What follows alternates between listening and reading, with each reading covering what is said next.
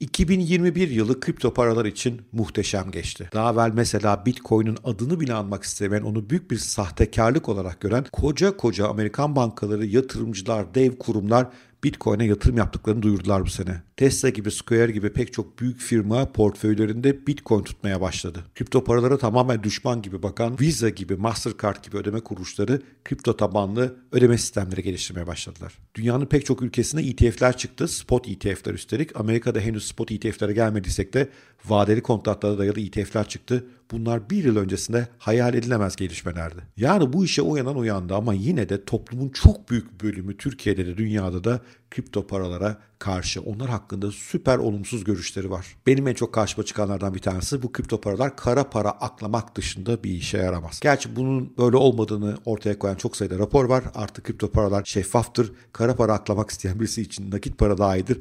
Ama olsun bunu söyleyen çok sayıda insan var. Gerçekten pek fazla da bilgisi olmayan ama bolca kanaat üretebilen insanlar diyorlar ki Kriptolar uyuşturucu baronları tarafından kullanılıyor. Kriptolar sadece kısa vadede zengin olmak isteyen insanlara kurmuş bir tuzak. Kriptolar birer ponzi şeması. Kriptolar internet üzerinden yapılan şantajlarda kullanılan ödeme aracı. Yani açıkçası ben bütün bunları yanlış demiyorum. Kripto varlıklarda da diğer tüm varlıklarda olduğu gibi insanoğlunun kötü niyetli uygulamaları, uyarlamaları elbette var. Oysa bu kripto paralar sayesinde dünyaya bağlanabilen, dünyayla ticaret yapabilen otoriter, diktatöryel devletlerin içerisinde nefes almayı becerebilen insanlar var. Kimse bundan bahsetmiyor. İşte bugünkü podcast'ımı buna ayırdım. Kriptolar dünyaya niye iyi geliyor ve gittikçe niye de daha iyi gelecekler bunu anlatmaya çalışacağım. İnanıyorum ki podcast'i dinlediğinizde kriptolar hakkındaki görüşleriniz değişecek. Eğer daha olumlu görüşleriniz varsa bunu başkalarına nasıl anlatacağınız konusunda belki elinizde bir argüman seti olacak. Eğer olumsuz düşünüyorsunuz da belki düşüncelerinizi bir kez daha gözden geçirmeye niyetleneceksiniz.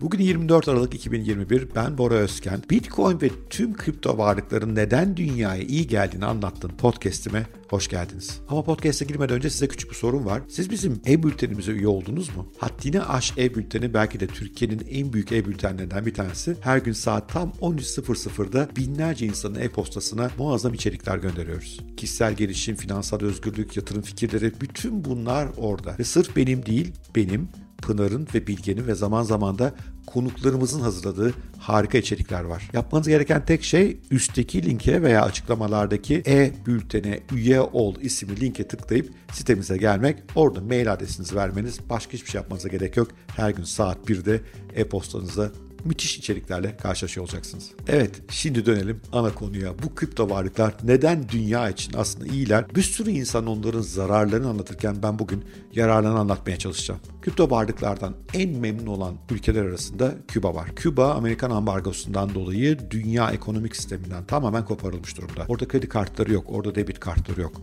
Oradaki insanlar alışveriş yapmak istediklerinde veya mesela Spotify gibi bir yere üye olmak istediklerinde bunu yapabilecekleri bir araç yok ellerinde. İşte burada kripto varlıklar devreye giriyor. Bitrefill diye bir web sitesi var. Bitrefill'e gidip kripto paranızı ödeme yapıyorsunuz. Size bir hediye kartı veriyor. Bu hediye kartınızı gidip mesela Spotify üyeliği için kullanıyorsunuz. Bir alışverişte kullanıyorsunuz. Böylece dünyaya bir miktarda olsa katılmış oluyorsunuz. Yine Bitrefill sayesinde Küba'da pek çok içerik üreticisi para da kazanabiliyor. Çünkü ürettikleri içerikleri dünyaya satıp Bitrefill sayesinde tahsilat yapabiliyorlar. Normalde bu tip finansal varlıklara pek de sıcak bakmayan Komünist Küba Partisi kripto varlıklara epey sıcak bakıyor. Çünkü Amerikan ambargosunu aşmanın ve Küba vatandaşlarının dünyaya bağlamanın bir yolu olarak görüyor onları. Tabii bir ülkedeki kripto para kullanımından bahsedince El Salvador'u anmamak mümkün değil. 2021 yılında El Salvador'un oldukça tartışmalı ve epey de diktatöryel lideri Nayib Bukele, El Salvador'un ikinci resmi parası olarak Bitcoin'i ilan etti. Bukele sadece onu resmi para olarak ilan etmekle kalmadı, Bitcoin'e ödeme kabul edilmesini esnaflara, dükkanlara zorunlu kıldı.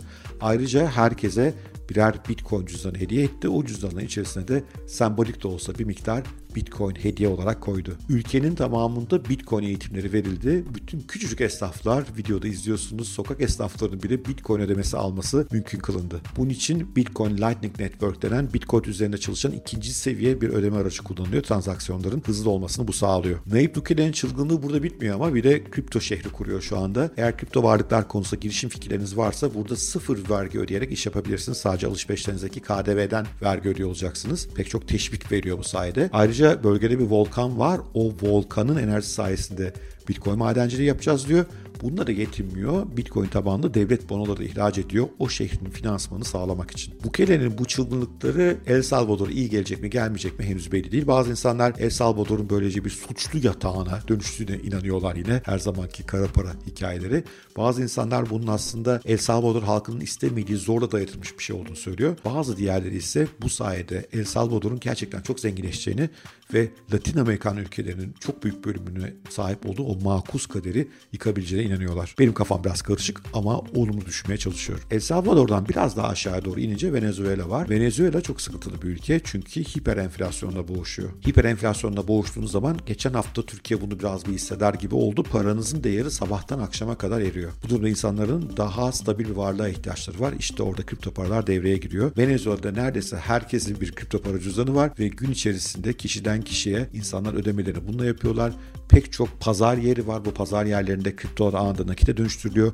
Yani insanlar mümkün olduğunca son ana kadar varlıklarını kripto olarak tutup son anda ödemelerini gidip onların kendi yerel parasıyla yapıyor. Venezuela'daki kripto para kullanımı o kadar yoğun ki 2019'da yaşanan bir elektrik kesintisinde bütün Latin Amerika'daki kripto ticaretinde çok ciddi azalma görüldü. Küba, Venezuela, El Salvador bunlar tamam ama esas kıyamet Afrika'da kopuyor. Daha doğrusu Sahara altı Afrika'da. Yüzlerce dilin konuşulduğu inanılmaz bir canlının olduğu bölgede bir tane önemli eksiklik var. Doğru bir bankacılık sistemi yok. İşte burada kripto paralar o bankacılık sisteminin yerini alıyor. İnsanlar günlük hayatlarında neredeyse ticaretin tamamını kripto varlıklarla yapıyorlar. Yine bu bölgede yer alan Nijerya gibi ülkelerin yurt dışına para giriş gelişini yasaklayan kanunları aşmanın yolu da kripto varlıklarda gözüküyor. İnsanlar ancak bu sayede ticaret yapabiliyorlar. Kripto varlıkların 2021 yılında bize gösterdiği şey bunların sadece artık para olarak değil başka amaçlarla da kullanılabileceği oldu. Herhalde bu alanda da en heyecanlı projelerden bir tanesi NFT'lerdi. İnsanlar dijital varlıklarını blockchain'e bağlayıp bunları kıymetli varlıklar olarak görmeye başlayınca bir anda yepyeni ekonomik fırsatlar ortaya çıktı. Bunları zaman zaman podcast'imde, videolarımda anlatıyorum. Ama geçenlerde rastladığım bir örnek hakikaten çok hoşuma gitti. Bir Türk Deniz Özgür o Metaverse'e ayakkabı tasarımı yapan Space Runners isimli bir şirket kurmuş ve 30 milyon dolar değerlemeyle yatırım almış. Ne oldu şimdi bana burada bu dijital varlıkların ayakkabısı gereksiz şey mi demeyin. Ayakkabıyı sadece ayakkabımızı korumak için giymiyoruz. Ayakkabı aynı zamanda bir prestij ürünü ve insanlar dijital dünyada daha fazla vakit geçiriyorlarsa orada da bir prestij ürünü sahibi olmak isteyebilirler. İşte Deniz Özgür bu boşluğu çok iyi gördüğü için Metaverse'e yönelik ayakkabılar üreten Space Runners'ı kurmuş. Böyle yüzlerce binlerce örnek var.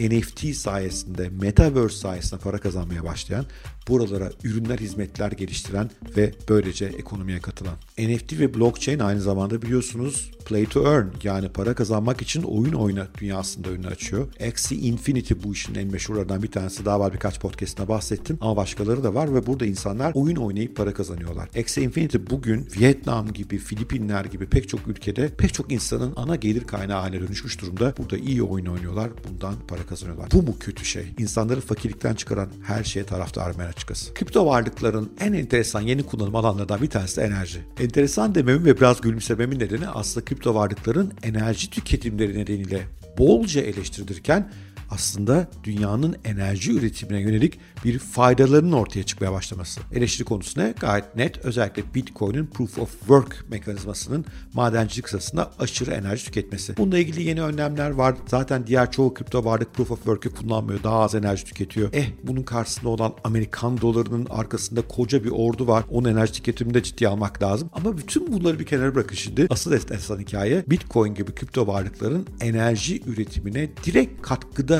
bulunacak olması. Bugün rüzgar gibi, güneş gibi alternatif ve sürdürülebilir kaynaklardan enerji üretmek aslında fosil yakıtlı kaynaklardan üretmekten daha ucuza geliyor. Ama bir sorun var. Alternatif enerji üretim santralleri çok düzenli çalışamıyorlar. İşte güneşin iyi olması lazım, rüzgarın iyi olması lazım. Bunlar çok iyiyken çok büyük enerji üretiyorlar. Fakat eğer o sırada şebekede enerjiye ihtiyaç yoksa bunu depolamak zorunda kalıyorlar. Depolamak çok pahalı çünkü piller pahalı. Artı pil üretimi de dünya için pek iyi bir şey değil biliyorsunuz. Eğer depolamazlarsa bu sefer yakmak zorunda kalıyorlar. Böyle saçma sapan bir durum var. Bu da alternatif enerji kullanımını zorlaştırıyor. Bazı Türk şirketlerinde şimdi peşine düştüğü proje şöyle. O halde bu yoğun enerji üretebildiğimiz anlarda eğer bunu şebekeye veremiyorsak bunu kripto para madenciliği için kullanalım. Bu sayede verimsizlikten kurtulalım, her an enerji üretmeye devam edelim ve bunu bir kısmını şebekeye verelim, bir kısmını ise kripto varlık olarak paraya dönüştürelim. Eğer bu başarılırsa dünya enerji üretimine çok büyük katkısı olur. Çünkü düşünün mesela Arap çöllerini düşünün, devasa güneş enerjisi tarlaları kurulabilir orada ama nerede depolayacağız o enerjiyi bir de nereye yollayacağız? Biliyorsunuz bunun sevkiyatı da pahalı. 500 kilometrenin üzerindeki menzillerde enerji taşımak çok anlamlı olmayabiliyor elektrik enerjisini. Ama eğer orası ürettiği enerjinin bir bölümünü kripto varlığa dönüştürüyorsa buradan elde edilecek kar sayesinde daha fazla enerjiyi daha uzaklara yollamak mümkün hale gelebilir. Türkiye'de de güzel girişimler var bu konuda. Maalesef isimlerini veremiyorum. Çok ciddi projeler var. Ethereum, Bitcoin gibi e, kripto varlıkları madenciliğini yapan enerji santralleri buradan gelen ekstra para sayesinde de daha fazla alternatif enerji üretme, dünyayı fosil derdinden daha fazla kurtarma. Kripto varlıklarla ilgili benim çok hoşuma giden başka bir kullanım alanında bunların özellikle otoriter devletlerin olduğu, insanların çok zorlandığı yerlere yardım yollamakta kullanılması. Afganistan'da Taliban yönetimi ele geçirmeden önce Afgan kadınlarına yönelik böyle çok yardımlar vardı. Onlara kripto gönderiliyordu ki orada eğitimine devam edebilsinler, hayatları biraz kolaylaşsın diye. 2021 yılı kripto varlıkların kendilerine yeni kullanım alanları bulması açısından hakikaten ilginçti. İşte bir yandan pek çok ülke kriptoyu dünyaya entegre olmak için kullanıyor örneklerini verdim. Bir yandan kripto varlıklara dayalı NFT'ler, blockchain onları çıkıyor. Yeni gelir kaynakları yaratılıyor. Sanatçılar daha ben hiç görmeyen yaratıcılar artık eserlerini NFT'ler üzerinde satıp bunlardan paralar kazanabiliyorlar. Bunlar bence muhteşem kullanım alanları. Ama önümüzdeki yılın daha da canlı geçeceğini ve her teknolojinin, her atılımın yeni teknolojilerin ve yeni atılımların önünü açacağını ve kripto varlıkların dünyayı daha iyi bir hale getirmek konusunda bize yardımcı olacaklarına inanıyorum. Ama gözlerime kör değil.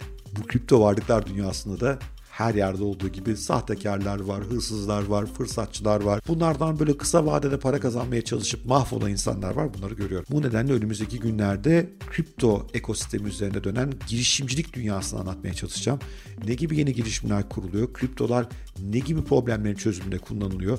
Ne gibi iş fırsatları var? Bütün bunları anlatacağım. O yüzden ne olur kriptoları sadece al sat 3 kuş kazan diye bakmayın. Kriptoyu muazzam bir girişim ekosisteminin, muazzam bir çözümler ekosisteminin bir unsuru olarak görün. O zaman bambaşka şeyler yaratmayı başaracağız birlikte. Umarım bugünkü podcast hoşunuza gitmiştir. Hoşunuza gitmişse bir like, bir yorum süper olur. Daha fazla algoritmalar beni sever, daha fazla insanla buluşurum. Görüşmek üzere, sevgiyle kalın, hoşçakalın.